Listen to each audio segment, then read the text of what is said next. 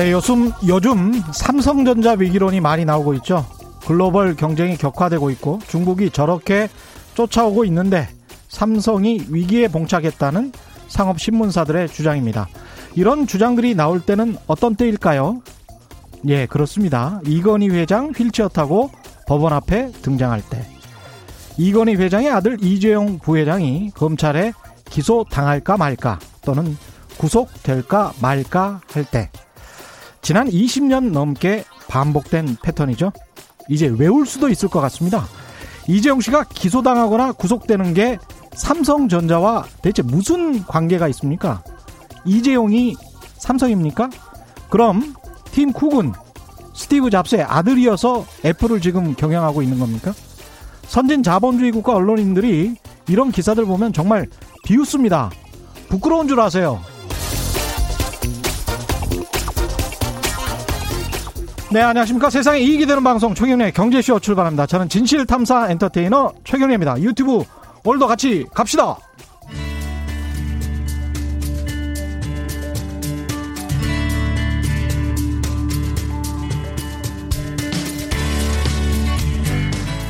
경제방송 아무거나 들으면 큰일 납니다. 듣고 또 들어도 탈이 나지 않는 최경령의 경제쇼. 네, 어려운 경제 이야기를 재밌게 풀어주는 홍춘욱의 경제 금융 이야기 홍춘욱 EAR 리서치 대표와 함께합니다. 안녕하십니까? 네, 안녕하세요. 예, 오늘은 아주 재밌는 이야기를 많이 해주실 것 같은데 사람 이야기네요. 결국은 네, 예, 이민 이야기. 이민 이야기죠. 예. 이게 근데 생각을 해보니까 우리가 세계화 globalization 하면 돈, 자본, 음, 맞습니다. 상품, 사람의 이동이 자유롭다 이거였잖아요. 그렇습니다. 세 가지죠. 자본이 얼마나 돌아다닐 수 있느냐. 예. 그다음 기업들의 설비가 어떻게 이동하느냐. 그렇죠. 마지막 사람들 사이의 이동은 어떻게 되느냐. 근데 이게 사실은 사람 사이의 이동이 제일 마지막에 이루어졌었는데. 맞습니다. 그리고 돈의 이동은 가장 먼저 이루어졌었고. 예. 근데 돈의 이동은. 돈의 이동은 아직도 뭐 우리가 뭐 미국 주식도 막 투자하고 그러니까요. 돈의 이동은 뭐 예. 왔다 갔다 합니다. 예, 여전히. 예, 요즘 그 주식 투자 카페 이런 데 가보면 예.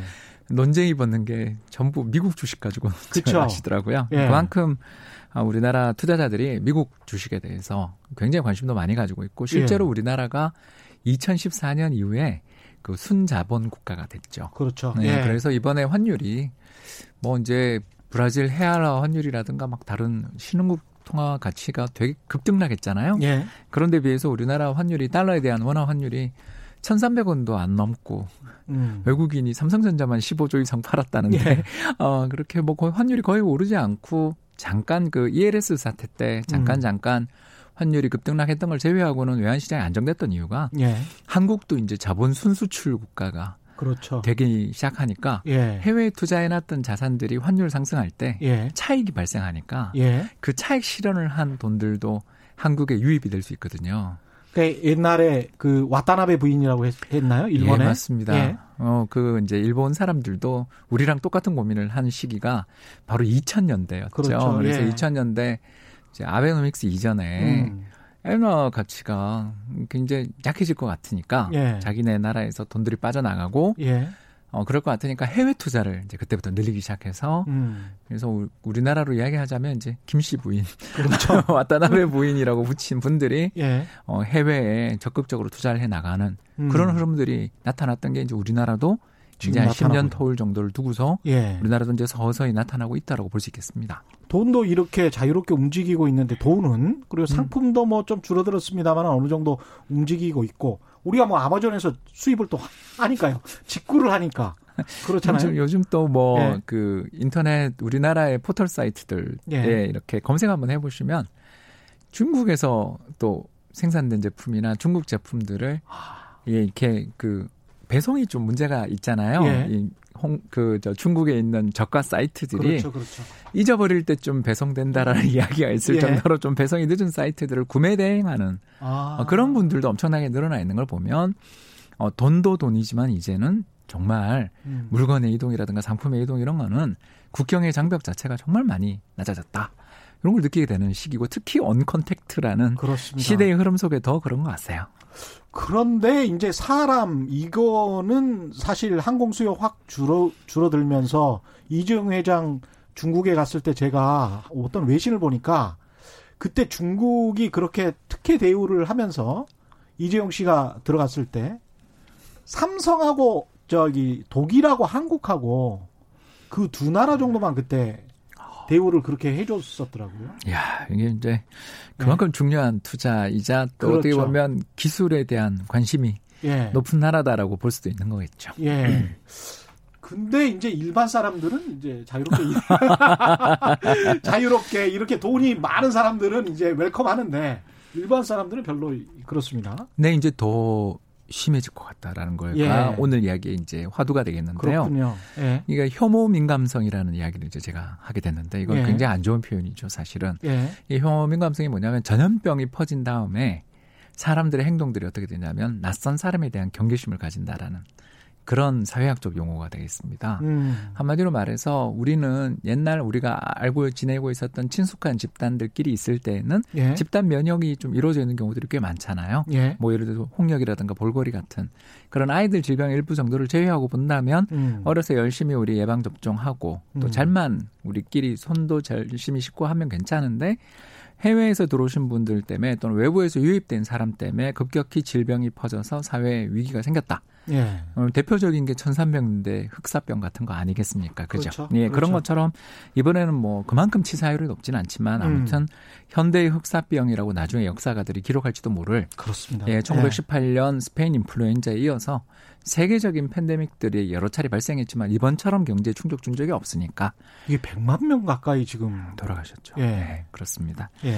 예. 돌아가신 분들도 굉장히 많을 뿐만 아니라 사회 경제에 미치는 영향이 너무나 크니까 예. 얼마 전에 그 미국의 앱에서 나온 통계를 한번 잠깐 본 적이 있었는데 어, 사람들의 이동 세 가지 방법이 있잖아요. 그래서 첫 번째 이동이 뭐냐 하면 자동차잖아요. 네. 자동차는 이미 위기 전으로 돌아왔습니다. 어. 왜냐하면 자기 차에서 자기만 마스크 쓰고 운전을 하거나 잘 씻으면 된다고 생각하니까. 그럼 언택트죠. 예. 네. 두 번째로 그러면 가장 어, 그, 그 다음으로 좀 회복이 더디면서 힘들어하는 데가 어디냐면 대중교통. 그렇습니다. 예, 예. 그 대중교통 이용에 대해서 많은 거부감들을 느끼고 있는 것 같고 예. 또 사람들이 대중교통에서도 어, 우리나라는 마스크를 써야만 타지만 그렇죠. 안 쓰는 경우들도 아직도 있고 그러니까 예. 그에 대한 어려움들을 느낀다면 이제 제일 아직 하나도 회복 안 된 부분이 음. 산책.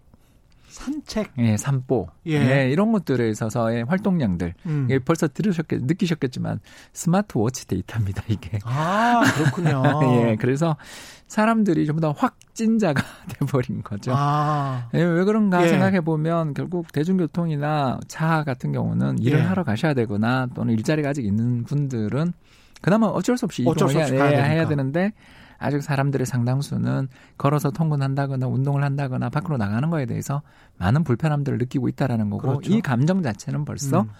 어떻게 본다면 사람들과의 대면 접촉, 음. 특히 제가 잘 알고 지내고 있고 믿을 수 있다라고 생각하는 좀 본능적인 부분이겠죠. 그렇죠. 음, 그런 분들에 대한 생각들을 과 다른 타자에 대한 생각들이 달라질 수도 있다라는 생각이 드는 거죠. 음. 여기 이제 더 나가 트럼프 대통령이 2016년 취임한 다음부터 지금까지 이루어지고 있는 어떻게 본다면 무역에 대한 장벽 그리고 그렇습니다. 인구 이동에 대한 장벽 예. 특히 유럽 같은 경우는 쉥겐 조약이라는 아주 유명한 조약이 예. 있죠. 예. 국가 간의 이동을 자유롭게 음. 해주었던 그 예. 조약 자체가 어마어마한 난민들 이슬람 난민들의 유입들 속에서 증오 범죄로 연결되거나 또 예. 상당수 나라의 선거에서 어, 절대 이민 금지를 외치는 우파 세력들이 크게 급성장하는 얼마 전에 독일 선거 보고 굉장히 우리 놀랐잖아요. 이용을 또 하기도 합니다. 정치인들이. 예, 예. 그 우리나라도 사실은 저는 예. 어, 이 위험이 조금씩 높아지고 있다라는 징후들을 음. 어, 젊은 분들, 저는 이제 밀레니얼 세대들에 대해서 관심이 많아서 그렇죠.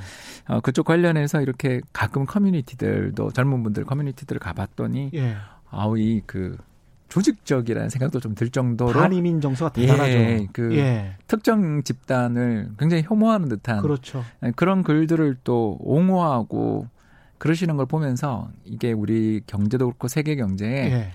이번 일이 예. 그러니까 우리가 이제 이전으로 돌아가지 못할 것이다라는 건 이제 벌써 느끼는 게첫 예. 번째가 예. 마스크 쓰는 문화는 그렇죠. 이제 앞으로 그렇죠. 종착될 가능성이 예. 생겼고 예. 두 번째 독감 예방 주사가 나오기를 제발 기도합니다만 아무튼 예방 주사 엄청 열심히들 맞을 것 같고 음. 이런 좋은 긍정적인 면도 있겠죠. 음. 그러나 이제 다른 면에서 본다면 국가 간 이동에 있어서의 어떤 장벽들이 생길 가능성들 더 나가서 예전처럼 자유롭게 예. 다른 나라에 여행해 가지고 상대의 눈을 그렇게 의식하지 않으면서 오히려 관광객으로 돈을 쓰러 온 사람으로서 편하게 대우받으면서 다니고 있었던 그런 문화들이 그렇죠. 앞으로 유지될 수 있겠는가에 대한 걱정들이 점점 높아지고 이 그렇습니다. 네네. 그럴 아니 저도 이제 유럽이나 이런 데를 가고 싶어 싶어도 그런 사건 사고가 많이 일어났었고 그다음에 이제 좀 불안하더라고요. 그런 이야기를 들으면 가서 그 어떤 유색 인종으로서 뭐 음. 차별을 받을 수도 있지 않을까. 그리고 누가 와서 뒤에서 그냥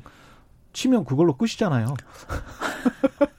길거리에서 그렇게 당할 수도 있는 거니까. 예. 네. 근데 이런 걱정이 아유 지나친 거예요라고 단언하던 시절이 있었잖아요. 음. 그런데 이제 지금은 점점 이 일이 앞으로 어려워진다라고 만약 가정을 한다면 예. 역사에 경제 가정법을 쓰면 안 되지만 예. 일단 이거랑 비슷했던 시기가 역사적으로 있었다라는 걸 아. 오늘 이야기를 좀 하고 싶어서 예. 이야기가 오늘 화두가 바로 어 그렇군요. 뭐랄까요 상대 상대에 대한 타자에 대한 거부감이 일상화되고 음. 예. 벽과 벽을 세우던 시절에 세상에 어떤 일들이 벌어지는가 아, 예. 이런 것들에 대한 이야기를 오늘 좀 경제 예. 입장에서 한번 해볼 만한 가치가 있지 않을까 싶어서 예. 준비를 해왔고요. 예. 일단 어 그 경제의 기본 이론부터 잠깐 설명을 네. 드리자면 이민 혹은 글로벌 인구 이동 음. 이 가장 활성화되기 시작한 것은 1990년대부터의 예. 일이었습니다. 예. 그래서 어, 미국이 가장 통계가 장기 데이터가 있어서 그냥 음. 간단하게 인용을 해드리자면 예. 1960년대나 70년대만 하더라도 한 해에 미국의 영주권을 얻는 사람들의 인구수가 30만에서 20만 정도였습니다. 아, 그랬군요. 굉장히 적었습니다. 이게 예. 굉장히 적어졌던 이유는 일단 1965년에 있었던 이민법 개정 이전에는 쿼터제였습니다. 아, 그렇죠. 그래서 국가별 뭐 인종별 쿼터를 음. 가지고서 인구 이동을 억제하던 시절이었고요. 왜 네. 이런 법이 있었는지는 좀 이따 이야기하는 예. 거고요. 그렇지만 예. 요즘 있었던 현상부터 시작을 해야 예. 아주 반대 태제를 이야기할 음. 수 있으니까 아, 음. 편하게 이야기하겠습니다. 그래서 1990년대 이후에 특히 그 천안문 그리고 더 나가서 어, 베를린 장벽이라는 양대 사건이 그렇네요. 89년과 90년에 양쪽에서 예. 동양과 서양에서 다 벌어졌지 않습니까? 예. 이 역사적인 사건 이후에 어, 중국은 더 개혁 개방 정책을 더 강하게 밀고 나간 이른바 남순 강화라는 예. 덩샤오핑의 그 유명한 선언들까지 있으면서 예. 어떻게 보면 세계 경제에 중국과 동구권이 역사적으로 편입된 시기가 90년이었고요.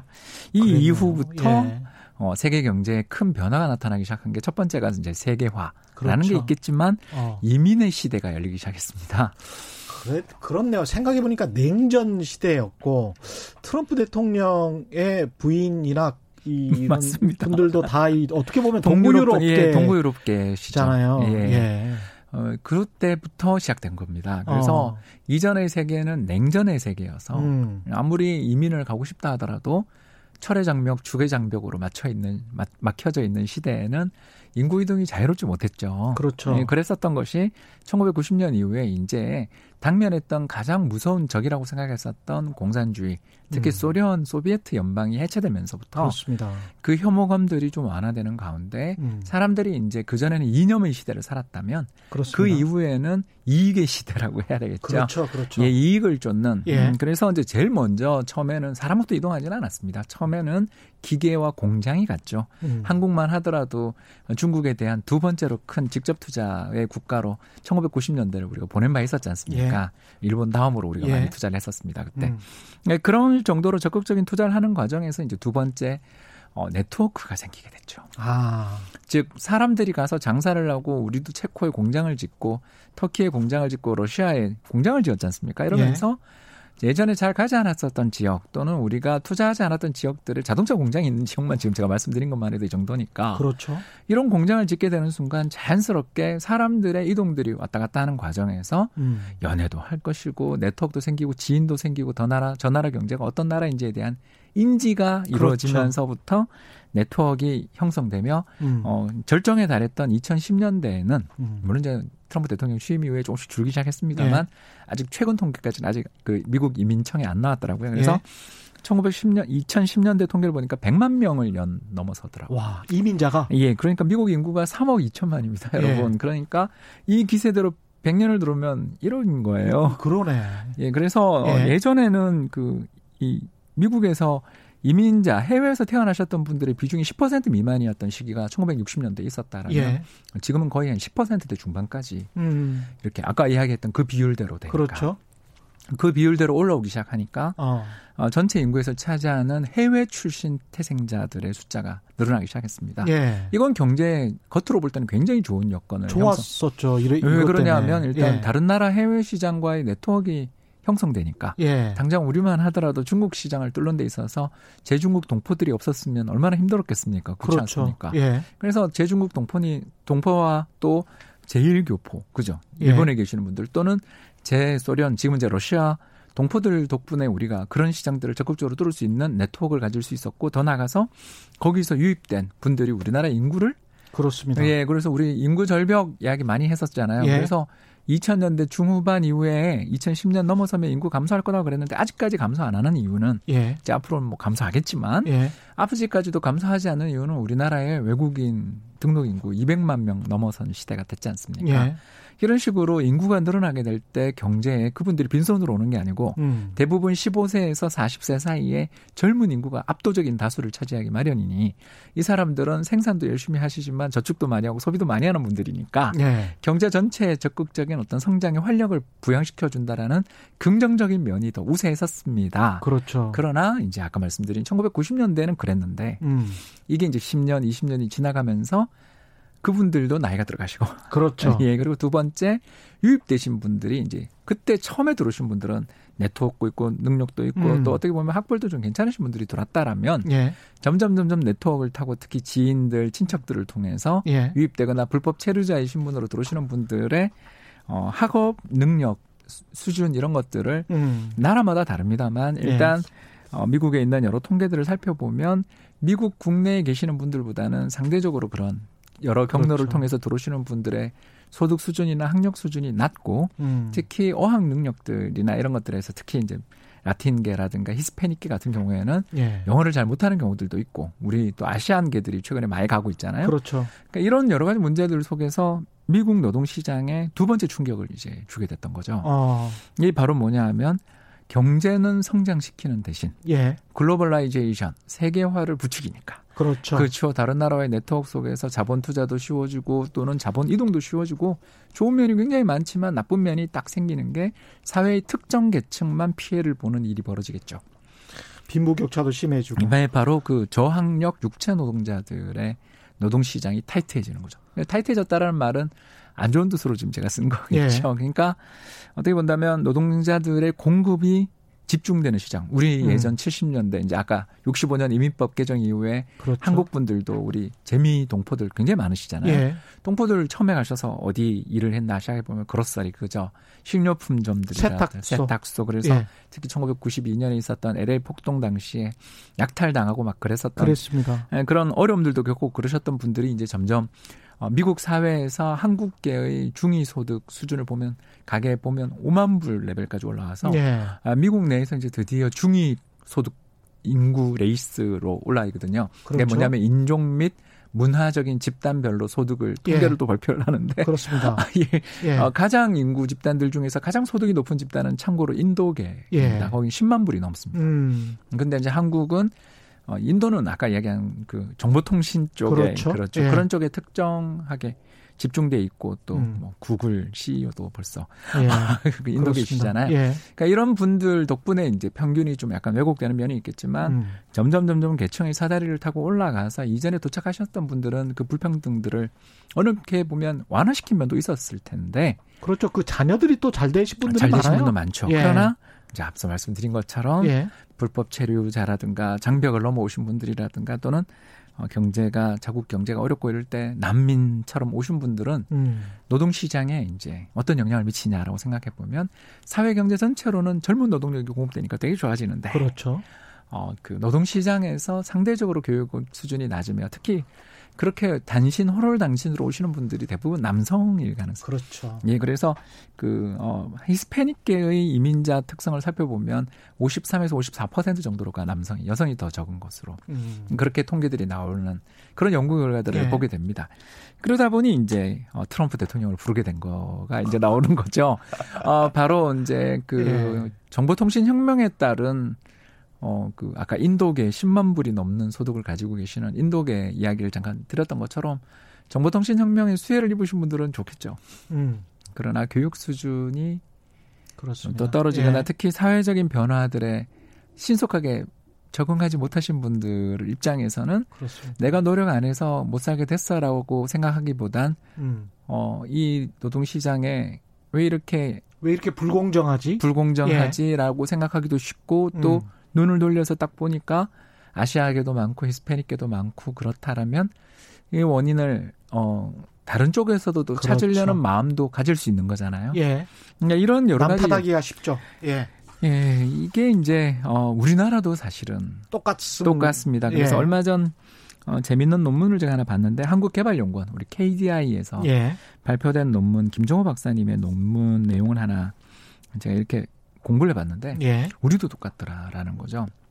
외국인 근로자들이 200만 시대라고 아까 제가 예. 말씀드렸잖아요. 우리나라에 체류하고 있는 외국 국적 인구가 200만이 그렇죠. 넘었습니다. 예. 물론 2018년 통계까지 나와 있지만 예. 더 늘었을 것 같아요. 그럼요, 그럼요. 예, 그 어마어마한 외국인 인력 기업들의 유입이 벌어지게 될 때 우리나라에서 가장 피해를 보는 업종은 어디고 음. 가장 피해를 보는 계층은 어딘가에 대한 연구조사 결과 논문들이 있더라고요. 예. 그래서 이걸 조사를 해봤더니 가장 큰 피해를 입는 그러니까 대체 관계라고 저희가 부릅니다. 그렇죠. 대체시켜버리는 상대를 갖다가 교체해버리는 음. 어, 이런 쪽이 어디냐면 중졸 이하 학력의 단순 노무 근로자라고 예. 계층이 이렇게 딱 아, 버리더라고요. 그래서 그렇죠. 결국 단순 업무를 담당하는 왜냐하면 한국어가 어렵잖아요. 음. 우리나라 말을 잘 쓰시는 분들도 물론 유입되시겠지만 예. 우리나라 말이 아무튼 세계적으로 볼 때 10대 언어 좀 이 밑에 있는 어. 그런 정도의 어, 사세를 가지고 있는 음. 세력을 가지고 있는 그런 언어이니까 예. 아무래도 한국어를 배우는데 시간도 좀 걸리고 어려움이 있다 보니 음. 복잡한 작업들 이런 것들을 시키려면 시간이 좀 걸리니까 그렇죠. 단순한 업무를 하고 음. 또 육체적으로 좀 고된 그런 일자리가 제일 먼저 대체가 되는 거고요. 그래서 네. 어디냐 하고 봤더니 건설업과 음식 숙박업에서 내국인 노동자가 가장 먼저 대체된다. 건설업과 음식 숙박업 예. 예. 그리고 더 나가서 어, 최근에 나온 논문 또 하나를 이야기하자면 이규용 박사님 등의 논문인데요. 예. 왜 외국 인력을 고용하세요라고 이렇게 질문을 아주 직접적으로 던졌다라는 아, 거죠. 왜 외국 인력을 고용하느냐? 예, 그러니까, 한국 사람도 있는데. 네, 그렇죠. 그래서 예. 딱 말만 들어봐도 벌써 언어 소통의 문제라든가 그렇겠죠. 또 일을 좀 가르쳐 놓으면 예를 들어서 뭐 다시 돌아간다든가 음. 이직도 잦고 그렇지 않습니까? 그렇죠. 최근 들어서는 특히 어, 또 젊은 노동자들의 경우에는 아무래도 혈기가 있으니까 그렇죠. 예, 여러 가지 마찰의 가능성도 있고 그런 리스크들이 있는데도 불구하고 당신은 왜 외국 인력을 고용합니까?라고 음. 물었더니 음. 한국인 근로자를 고용하기 어려워서라고 첫 번째 대답이 있었고요. 아, 그러니까, 그러니까 바로 잡 그런 잡을 싫어하는 거군요. 그런 것도 있고 또 더 나가서 예. 어, 저 일자리는 외국인들이 많은 일자리야라고 낙인을 찍는 효과도 아, 서로가 이미 예, 그런 효과들도 있지 않냐라는 예. 것을 느낄 수 있는 거죠. 즉, 왜 그런 직장을 갖게 됐어? 외국인들하고 다 일하겠네. 라고 이야기하는 부분들도 이 질문에 또 그런 부분이 있었고요. 두 번째가 예. 어, 근로자의 이직이 너무 잦아서 음. 음, 외국인 근로자들을 고용했습니다. 예. 이렇게 이야기를 했고요. 그리고 이제 더 무서운 질문이 외국인 근로자 고용을 높였다라고 답한 사업자에게 그럼 다음 계획은 뭡니까? 라고 물었더니 내국인 고동, 노동자의 해고를 단행했거나 고려하고 있다는 답이 많았습니다. 예, 결국 우리가 예. 예, 그 어, 다른 나라의 사례, 뭐 미국 이야기만 많이 했었지만 그렇죠. 예, 이런 직접적인 이야기를 듣고 나면 우리 예. 경제가 어, 제가 아주 어, 그좀 오늘 할 말을 하겠습니다. 예. 그러니까 우리나라는 어, 우리 최 기자님이나 저 같은 예. 인텔리들 좀 고학력자들의 이야기만 너무 많이 표본되는 경우가 있다. 그럴 수 있습니다. 예. 네, 그러니까 저희들처럼 방송에 나와서 음. 어, 일자리를 못 가지고 있는 학생들 또는 음. 졸업자들 음. 그런 밀레니얼 세대들의 어려움을 이야기할 때 예. 저희들이 이야기하는 대부분의 이야기의 대상은 벌써 대학생 대 그렇습니다. 지금 그럴 수 있어요. 맞아요. 예, 예. 그, 걸 이번에 저이 이 통계를 보면서 생각을 하셨군요. 예, 예, 마음이 되게 아프더라고요. 이건 결국 인터넷에서 아까 이야기했던 그런 커뮤니티들 젊은 분들 모이시는 그런 커뮤니티에서 예. 그런 어떤 어, 왜 이렇게 말을 무섭게 할까 싶은 말들에서 군데군데 반 보일 뿐이지 음. 지금 제가 이야기했었던 이 설문조사의 결과라든가 또는 통계조사, 논문조사의 결과에 나와서 음. 피해를 보신 분들의 이야기는 우리가 음. 잘 듣기가 어렵잖아요. 그러니까 왜 그렇게 생각을 하고 그렇게 인터넷에서 막 그 외국인을 혐오하게 됐을까를 생각을 해보면 음. 지금 현재 미국의 음. 백인 음. 고졸 이하의 사람들이 굉장히 극우화되고 그다음에 인종 차별주의화된 그것과 똑같은 지금 경로를 우리가 가고 있다. 자, 이제, 어, 이야기를 너무 우울해졌으니까, 예. 이제 옛날 이야기로 돌아가면 좀 더 편해지겠죠? 그래서, 음. 최 기자님한테, 어, 방금 이야기한 건 우리 같이 노력하자. 예, 그렇죠. 음, 그리고, 어, 저만 하더라도 반성을 좀 많이 하게 되는 부분이 음. 있, 었던 것 같고요. 예. 자, 이제 그러면, 어, 홍 박사 어쩌자는 거냐? 이제 이렇게 물으시는 분들이 나올 텐데 예. 앞으로 어, 유럽이나 미국의 흐름을 볼때 음. 벽을 쌓을 것 같다라고 제가 선제를 하고 시작했잖아요. 그렇죠. 트럼프가 특히 그랬고 이미 예, 이미 예. 이미 그러고 있고 앞으로 더 강화될 것 같다라는 어. 느낌을 우리는 되게 많이 받고 특히 어, 최근에 뭐 벨기에라든가 음. 독일이라든가 프랑스 선거의 결과들을 보고 있으면 예. 수년 내 혹은 10년 내 어, 우파 쪽에서도 상당히 좀 더 강한 우파 세력들이 어, 등장하거나 득세해서 이제 정말 음. 국경이 막히는 시기가 올 수도 있겠구나. 영국 음. 혼자만 나가는 게 아니라 그 나라 국민들이 그렇게 생각을 해버리고 유권자들이 그렇게 투표를 해버리면 어떻게 할 수가 없는 거 아닙니까? 그렇죠. 예. 그 어, 쉥겐 조약이 무력화되거나 예. 혹은 어, 이런 유로존이 어떻게 될 수도 있는 거고요. 물론 음. 지금 유로존의 어려움들을 잘 해결하기 위해서 recovery fund라고 해서 회생 펀드라고 만들어서 예. 지금 독일과 프랑스가 적극적으로 힘든 나라들 더 많이 도와주자. 어, 굉장히 대승적인 결단이잖아요. 그렇죠. 예. 그래서 가장 힘든 나라가 어디냐면 이탈리아랑 스페인이니까. 근데 음. 그 두 나라가 다 빚진 나라, 음. 재정 위기를 겪은 나라니까. 뭐 예. 뭐 피그스라는 굉장히 치욕적인 이름으로 불렸던 나라들에 그렇죠. 대해서 돈을 주려고 하는 이유가 제가 봐서는 이런 정치적인 문제들도 좀 주위에 있는 것 같아요. 음.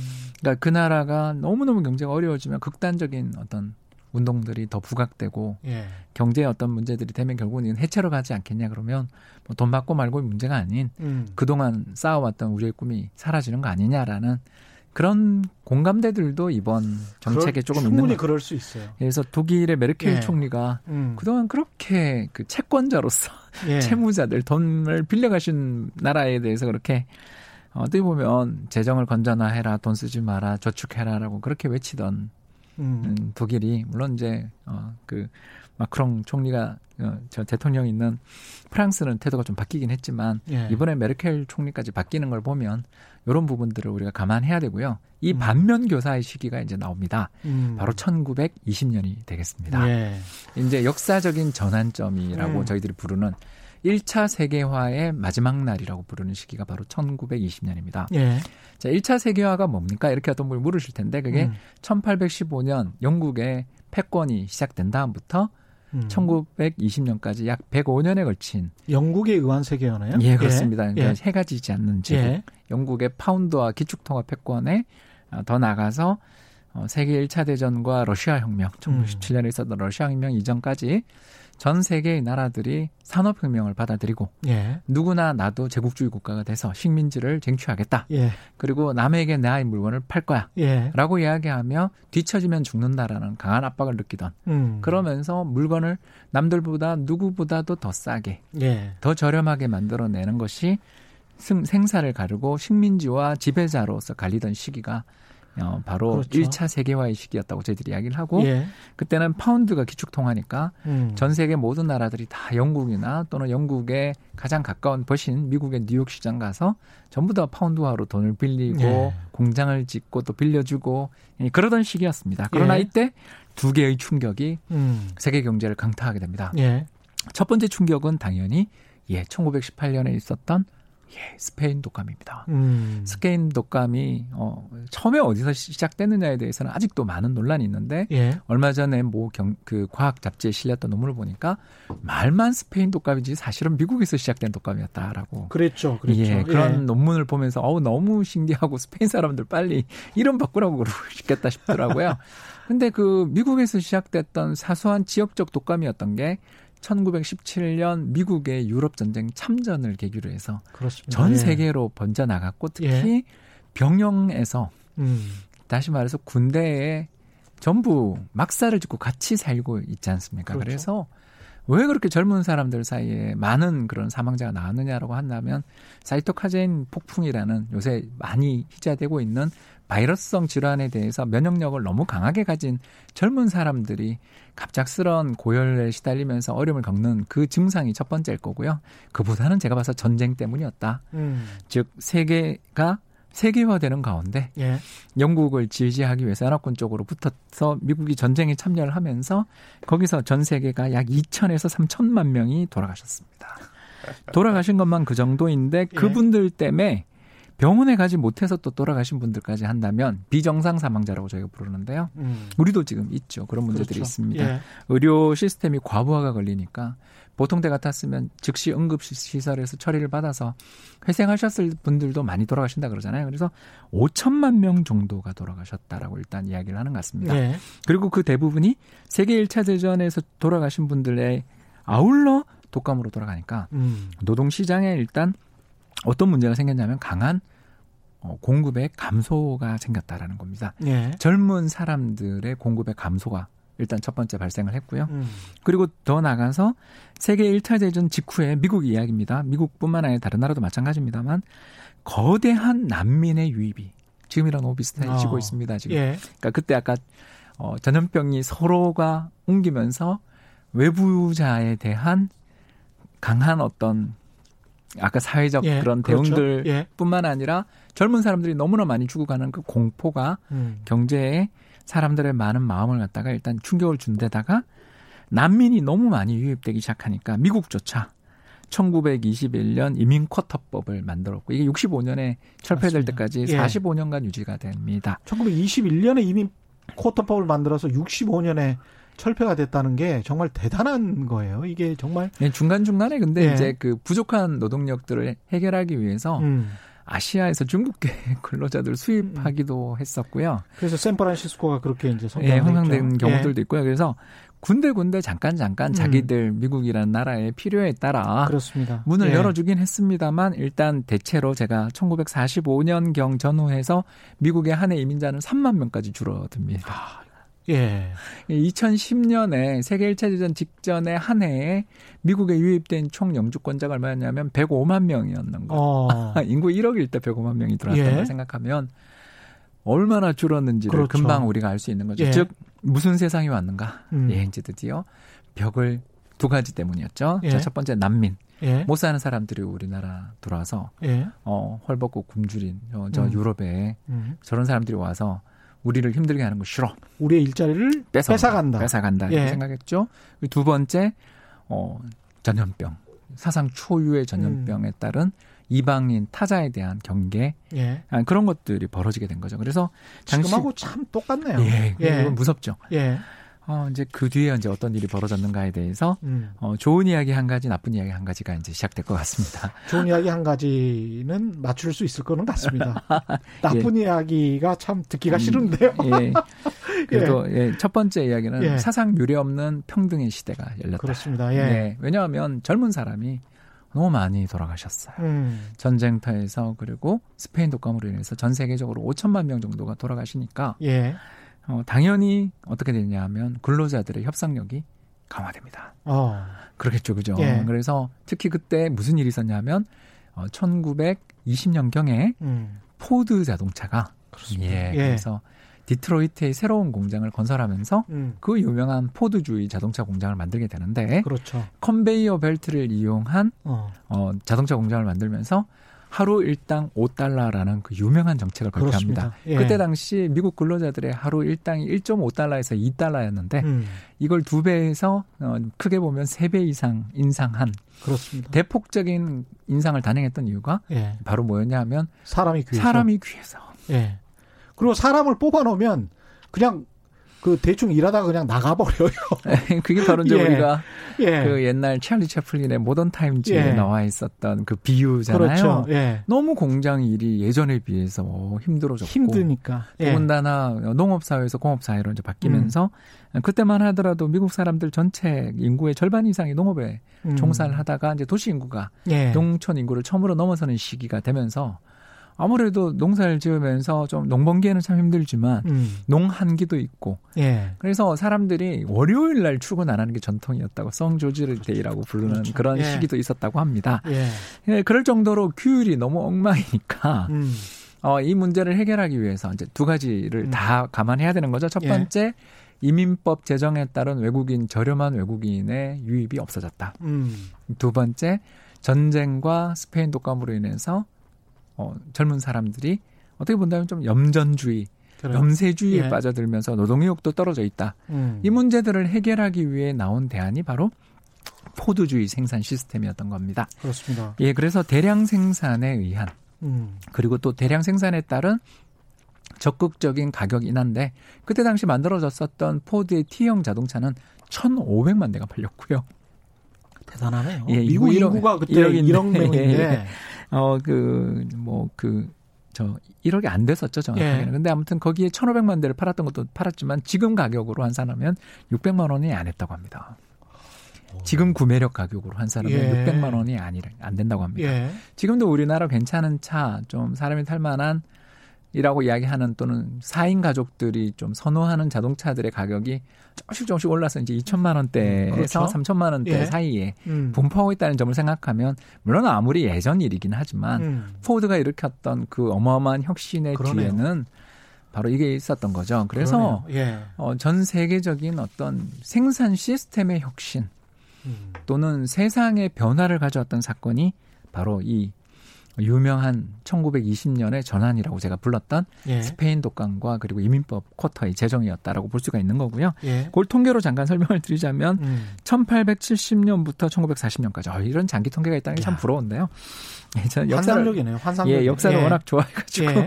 그냥 옛날 이야기로 들어주십시오. 그냥 음. 아 이럴 수도 있겠구나 하고 들어주십시오. 미국입니다. 예, 미국입니다. 예. 그래서 1인당 GDP는 1.5%. 어, 굉장히 꾸준히 성장한 나라인 거죠. 예. 어, 최근이랑 성장률 차이가 별로 차이가 없어요. 그렇습니다. 예, 예. 1870년부터 40년까지 70년 동안 매년 음. 1.5% 성장했는데 임금은 얼마, 얼마 올랐냐? 2.5% 올랐다. 아, 성장률보다 임금 상승률이 더 높아요. 예, 예. 이런 시대. 그러니까 황금기라고 불리는 시대가 예. 물론 이제 대공황으로 인해서 곧 무너지게 됩니다만 음. 그건 뭐 다른 시기에 그렇죠. 또 한번 예. 제가 설명을 좀 드려야 될 것 같고요. 음. 이제 어, 핵심은 두 가지였던 것 같아요. 첫 번째는 아까 이야기한 이민 쿼터가 생기면서 이민자들이 급격히 줄어든 것. 예. 두 번째는 어, 전쟁과 그리고 스페인 독감에 따르는 젊은 사람들의 감소 음. 이 부분이 있었다라면 음. 이제 세 번째가 루즈벨트 대통령이 뉴딜 와 그렇죠. 우리나라도 이제 뉴딜 예.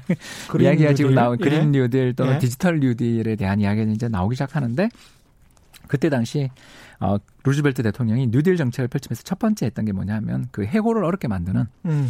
노동자들의 그 노조 가입을 맞습니다. 독려하는 네. 그런 정책들을 어, 그때부터 펼친 것들이 음. 노조의 협상력을 강화시킨 요인이었다라고 분석하시는 분들도 있습니다. 그렇습니다. 그러나 그 뒤에 예. 대공황이 있었는데도 이런 통계가 나왔다라는 걸 생각하면 예. 노동조합에 의한 어떤 협상력 부분들도 있었겠지만 예. 그보다는 아까 이야기한 인구. 것처럼 예, 예. 인구 문제들, 이민 음. 문제들이 더 큰 영향을 미친 부분이 있지 않겠는가? 음. 아, 이렇게 이제 저희들이 생각을 해볼 수 있어서 예. 앞으로 뭐 만약 만에 하나 2016년 트럼프 대통령이 당선해서 음. 또는 영국의 브렉시트로 시작된 나 홀로 잘 살자주의가 예. 이제 더 강화되며 이번 코로나로 인해서 아까 말씀드린 사회적 혐오 또는 타자에 대한 배제 분위기가 만에 하나 1920년과 같은 결과를 낳는다라고 이제 가정을 하면 예. 나쁜 이야기 이제 두 번째를 해야 될 것 같은데요. 예. 임금은 일단은 상승할 수 있다. 그 그렇죠. 자국 내에서는 그러니까 외국인 자국, 노동자가 잘 안 들어오니까. 예, 그리고 또 벽을 쌓으니까. 그렇죠. 벽을 예. 쌓으니까. 예, 그러니까 어떻게 말하면 너 없이도 예. 난 얼마든지 생산할 수 있어라고 말하는 음. 사용자의 협상력이 약화되는 면이 그렇습니다. 생길 수가 있는 거죠. 예. 이게 이제 벽이 좋은 점이라면 좋은 점입니다. 예. 근데 이제 드디어 이제 나쁜 나쁜 점 나쁜 점을 예. 얘기해야 되는데 그 벽을 못 만든 나라는 망한다라는 겁니다. 그 벽을 만들 수 없는 나라들이겠죠. 예. 만들 수 없는 나라들은 망한다. 예, 즉 글로벌 불평등이 심화된다. 다시 하겠습니다. 이제 아, 예. 정말 예. 서글픈 일입니다. 예, 예, 그게 이제 어 어떻게 보면 음. 우리가 어 음. 이제 선택을 강요당할 거다라는 이야기를 우리가 참 많이 듣잖아요. 그렇죠, 그렇죠. 음. 예. 그때 이제 미국이나 유럽이 벽을 쌓을 때 예.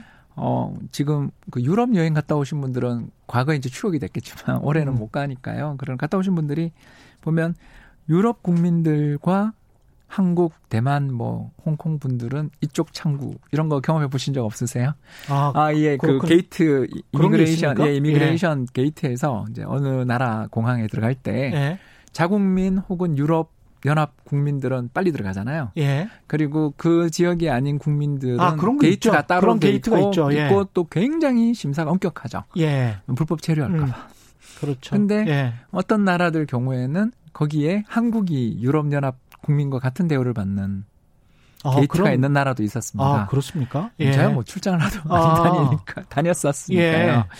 대우를 받았군요. 그러니까 우리도. 우리나라가 세계에서 두 번째로 여권 값이 비쌌다 이렇게 아. 불법 시장에서 이야기합니다. 예. 어. 그래서 가장 어 이게 나라마다 측정하는 데마다 다르지만 음. 싱가포르와 한국 여권이 가장 비싸다라고 그렇군요. 이야기를 할 정도로 예. 한때 어그 개방의 시대에 한국이 그만큼 FTA를 많이 예. 맺으면서 선진국으로 인정받고 더 음. 나가서 자국의 나라에 와서 한국 사람이 와서 돈 많이 써기를 써주기를 바라는 그렇죠. 부유한 나라로 인정받았다라고도 볼 수 있는. 예. 음, 물론 이제 해외 소비를 많이 해서 음. 어떻게 보면 우리나라 내수를 안 하고 해외에서 싸니 이렇게 음. 이야기할 수도 있는 거죠. 예. 자 이제 이야기를 조금 더 빨리 하자면 1920년부터 어, 시작해서 50년까지의 사회 이제 세계 네. 1차 대전이 끝나고 이제 막 회복되는 시기까지 통계를 가지고 이제 어 성장률을 비교를 해 봤더니 너무나 극단적인 변화가 나타나더라라는 네. 겁니다. 이전의 사회는 음. 1920년 이전의 사회, 그러니까 통계가 있는 나라들이라 그래봐야 뭐 세계 음. 몇 나라 없죠. 예. 왜냐하면 그 1인당 GDP를 추계할 수 있는 나라가 몇 나라 되겠습니까? 그렇습니다. 그래서 예. 대략 지금도 우리가 이름을 알 수 있는 뭐 오스트리아라든가 음, 음. 독일이라든가 예, 예, 예. 남아프리카 공화국이라든가 인도라든가 이런 나라들이겠죠. 예. 아, 그런 나라들의 통계들을 살펴보니까 1920년 이전에는 성장률이 딱 차이가 납니다. 뭐냐? 못 사는 나라가 경제 성장률이 높습니다. 어. 왜 그럴까요? 우리는 벌써 이유를 알죠. 예. 뭐 못 사는 나라일수록 이민을 많이 보냈겠죠. 음. 그래서 잘 사는 나라에서 송금이 오고. 그렇습니다. 두 번째, 예. 못 사는 나라일수록 세계화가 이루어지고 국가 간의 장벽이 사라지고 물건이 교육이 활발해지면 그렇죠. 낮은 인건비를 이용해서 음. 적극적으로 경제 성장을 해볼 수 있는 어떤 음. 추격의 그렇습니다. 예, 예. 그 저희들이 이제 흔히들 이야기하는 캐치업의 세상인 거죠. 예. 그랬는데 20년부터 50년 사이에 이제 벽이 음. 첫 번째 벽이 아까 이야기했던 이민의 벽이 세워지고 두 번째 벽은 1929년에 있었던 스무트 하리법이라는 네. 아주 유명한 악법이 있습니다. 그냥 음. 우리 그 청취자분들 을 위해서 편하게 이야기하자면 음. 세금 50% 이렇게 음. 해외에서 수입되는 제품에 대해서 어마어마한 관세를 네. 물린 네. 그런 법이었습니다. 예. 왜 이걸 했냐면 농민들 표 때문이었다라고 그렇죠. 저희들이 이제 이야기하는데 예. 그때 당시에 세계 1차 대전 당시에 음. 유럽에 농산물을 수출해서 미국 농민이 짭짤하게 돈을 벌었는데 문제는 이제 유럽도 전쟁에서 회복되고 하니까 점점 유럽이 다시 식량 작업으로 돌아가니까 예. 농산물 공급 과잉 문제들이 생기고 음. 또 해외에서 오히려 미국으로 역수입되는 일들이 벌어지게 되니까 예. 정치적 지지를 얻기 위해서 관세를 부과를 합니다. 지금이랑 음. 너무 닮았죠? 예. 이렇게 되면서 이제 어떤 일이 벌어졌냐 하면 1920년부터는요. 50년까지 30년 동안에는 반대 일이 벌어졌습니다. 음. 1인당 국민 소득 높은 나라가 성장률이 더 높습니다.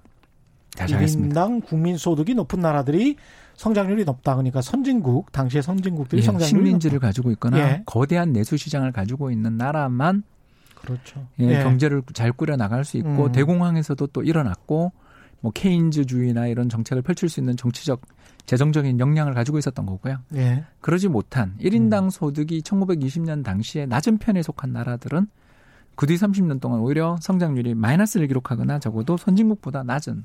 그렇죠. 그러니까 이런 일들, 즉 빈익빈 부익부의 세상이 오게 된 음. 것이었습니다. 예. 그러면 뭐 우리 입장에서 저는 앞으로 우리나라를 어, 이 수많은 싱크탱크들이 다 공부하고 계실 거예요. 저는 그럼요. 믿습니다. 예. 아, 믿고 있고요. 또 우리나라의 전략을 잠깐 이야기하자면 음. 2018년 한 해에만 한국에 순유입된 외국인 근로자만 15만 6천 명이거든요. 예. 이제 7월 달이 되면 작년 데이터가 이제 나올 텐데 음. 아직까지는 2018년 데이터가 최신 데이터입니다만 연 15만 명 이상씩 유입되던 나라였습니다. 예. 한국이. 그러니까 어마어마한 외국인 노동력의 순유입 속에서 한국은 어떻게 보면 3D 산업에서는 그분들이 정말 그렇죠. 안 좋은 예. 의미의 3D였죠. 그죠? 음. 음. 그리고 어, 다른 전체 경제적으로 본다면 이런 새로운 노동력의 유입에 따라 경제의 노령화 문제들을 또 우리는 해결했죠. 쉽게 해결한 예. 대신 음. 불평등 부분에 있어서는 어떤 대가를 졌던 예. 그리고 우리나라를 또 앞으로 짊어져야 될 2030 세대의 상당수 특히 그 학력 수준이 상대적으로 좀 떨어진다 싶으신 음. 분들은 어, 어려움을 겪는 이런 사회가 우리나라는 문제였습니다. 이게 어떻게 보면 짐 로저스가 일본을 폄하하고 한국을 상당히 좀 높이 평가한 그 뒷 이면에는 우리나라의 개방성이 상당히 많이 쳐준 것도 같습니다. 일본 같은 경우 참 이민자 안 받아들이잖아요. 그분은 투자자니까. 예. 투자자 입장에서 예. 한국 되게 좋은 나라죠. 예. 왜냐하면 일단 개방도 잘 돼 있고. 그렇죠. 더 나가서 우리가 이익의 시대, 음. 이윤의 시대라는 말을 할 정도로 일단 돈 버는 걸 위해서 음. 어, 외환위기 이후에 벌어진 일입니다만 아무튼 23년에 예. 걸쳐 장벽을 계속 낮춘 나라여서 예. 돈 벌어 나가기도 좋은 나라. 우리나라 음. 외국인들이 올해 삼성전자 하나만 15조 팔았다 그러잖아요. 그렇죠. 예. 그렇죠. 예. 그런 나라는 외국인 투자자 입장에서는 좋아하는 나라죠. 그렇죠. 예. 예. 그리고 또 그 과정에서 한국은 이득을 본 면도 있었습니다. 상당히 이득을 봤죠. 그리고 사실은 미국도 이 이민 정책을 통해서 지난 10년, 20년 동안 급격하게 이민 인구가 밀려오면서 미국도 마찬가지로 고령화를 막았죠. 막았고, 막았고 더 나가서 경제 성장률 이민자들은 또 출산율이 높습니다. 그렇죠. 그러니까 제가 이야기한 건 그 긍정적인 면은 오늘 이야기하기가 좀 그랬던 게 예. 이제 이제 긍정적인 면은 애써 귀를 닫고 그렇죠. 예. 이제 나쁜 면 예. 어, 저자들 때문에 음. 저들 때문에 우리가 바이러스가 퍼졌어. 저자들 때문에 우리가 못 살게 됐어라고 말하는 목소리가 높아질 수도 있지 않냐라는 그렇죠. 측면을 제가 너무 과잉 예. 대표해서 그냥 이야기를 한 것도 인정은 예. 해야죠. 그러니까 음양이 다 있기는 있으니까 그거를 우리가 참 조심해서 받아들여야 될 것 같습니다. 예, 예. 그래서 고민해야 될 지점입니다. 예, 예. 특히 뭐 우리나라 요새 출산율 통계 보면 예. 사상 초유의 저출산의 해가 올해가 될 것 같다고 이야기하잖아요. 음. 그러면 우리 입장에서는 복합적인 함수입니다. 이게 그렇죠. 외국인 다문화 가정 이런 쪽에 대한 어떤 배려, 노동력 감소 문제들도 존재하는데 음. 세계적으로 이런 벽들이 생긴다라면 우리는 어떻게 대응해야 될 것인가? 음. 그래서 정부가 향후 5년에 걸쳐 어, 엄청난 돈을 들여서 우리가 그린 뉴딜, 예. 디지털 뉴딜을 하려고 하잖아요. 예. 그런 어, 구체적 얼개들은 이제 7월에 나오겠죠. 예.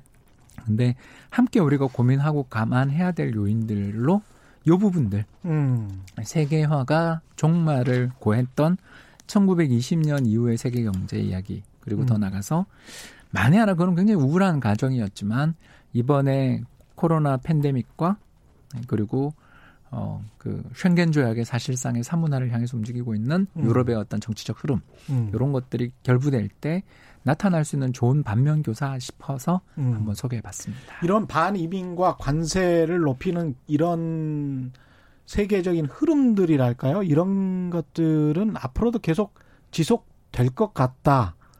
시, 조금씩은 뭐 이렇게 지금 생각하시는 거죠? 그렇죠. 20년처럼 예. 급작스럽지는 않을 것 같은데. 그렇게는 안 하겠죠, 설마. 예. 그러나 예. 흐름 자체의 반전이 나타난 것 같다. 흐름 자체. 세계화가 1990년 어. 시작됐던 예. 동구권 벽의 몰락으로 주계 음. 장막과 철의 장막의 몰락으로 시작됐던 예. 세계화가 예. 거대한 세계화의 흐름이 그렇죠.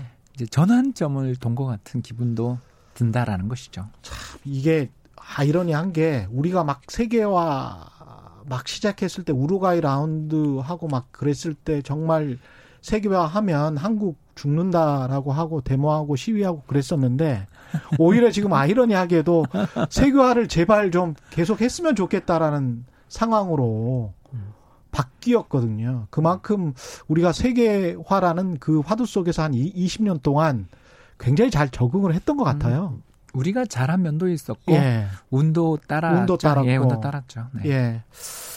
알겠습니다. 오늘 말씀 감사하고요. 지금까지 홍춘욱 EAR 리서치 대표와 함께했습니다. 그리고 이번 주 경제쇼 플러스에서는 달러는 달러, 달러는 어떻게 기축통화가 됐고 기축통화가 뭔지, 달러는 왜 막직원에도 가치가 계속 올라가는지 홍춘욱 대표 다시 나와주시고요. 어윤혜 씨와 함께 짚어보겠습니다. 예, 고맙습니다. 감사합니다. 예, 저희가 준비한 최근의 경제쇼는 여기까지였고요. 저는 KBS 최경련 기자였습니다. 내일 4시 5분에 다시 찾아뵙겠습니다. 지금까지 세상에 이익이 되는 방송 최경령의 경제쇼였습니다. 고맙습니다.